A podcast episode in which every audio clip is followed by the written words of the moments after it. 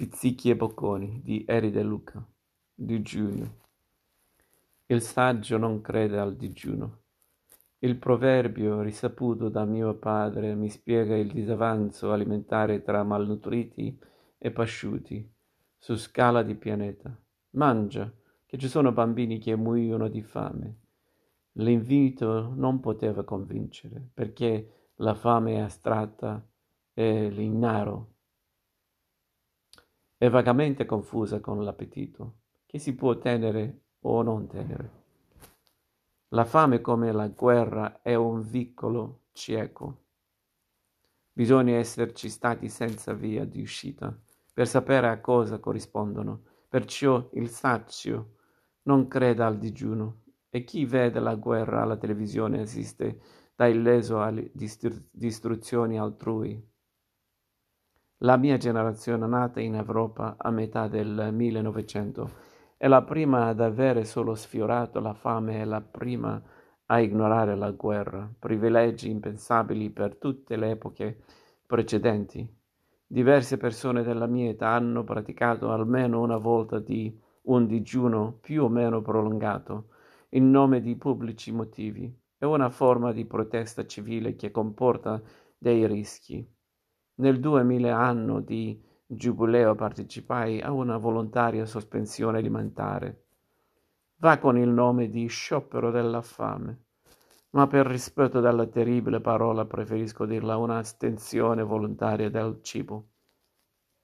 Fame è la più umiliante condizione umana, maledizione che, perseguita l'umanità dai suoi esordi, e ha spinto a spargimento a privazione a oltranza, vergogna di provarla, disuguaglianza pura. Chi potendo nutrirsi sceglie di negarselo non rientra nella dannata inferiorità imposta dalla fame. Nel 2000 il Parlamento a Camere riunite ricevette la visita del pontefice, che chiese all'Assemblea un atto di reconciliazione e di amnistia. Fu congedato con un applauso e poi con una scrollata di spalle. Dei detenuti sostennero la richiesta papale avviando una sospensione dell'alimentazione. Aderì alla proposta di alcuni cittadini di appoggiare nella stessa maniera all'esterno. Durò ventidue giorni. Conobbi la profondità di una, uno svuotamento, una debolezza sconosciuta eppure forte indeterminazione. Avevo l'immagine di Teseo che si inoltrava nel labirinto per uccidere il Minotauro. Le mie viscere erano il labirinto e il Minotauro era la fame. Mi esaltava il sentimento di poter dominare l'istinto. Col passare dei giorni sfuma, sfufam, sfumava nel pensiero il motivo di quella privazione.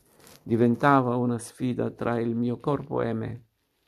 Quando fu deciso di interrompere, fui tentato di proseguire. I primi bocconi furono respinti. Il prigioniero decide di praticare questa severa protesta perché non riesce a farsi ascoltare in altri modi. Privato di libertà, di contatti, di voce a un detenuto, resta il corpo per comunicare. Quando i suoi pochi diritti vengono ignorati, mette a repentaglio la vita. Alcuni governi hanno lasciato e lasciano morire per continuare a negare. Nelle prigioni italiane ci sono molti suicidi. Chi si sospende il cibo non lo è, invece di arrendersi, la persona decide di battersi nell'ultima maniera che le resta si avvicina dal, all'ultimo confine della resistenza e c'è una soglia di deperimento che non consente ritorno. Nell'anno di giubileo 2000 non mi avvicinai a quel bordo.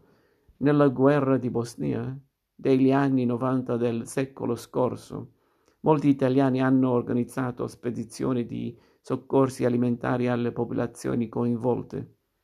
Con loro ho conosciuto anche io le conseguenze della parola guerra, messa al bando dalla Costituzione italiana.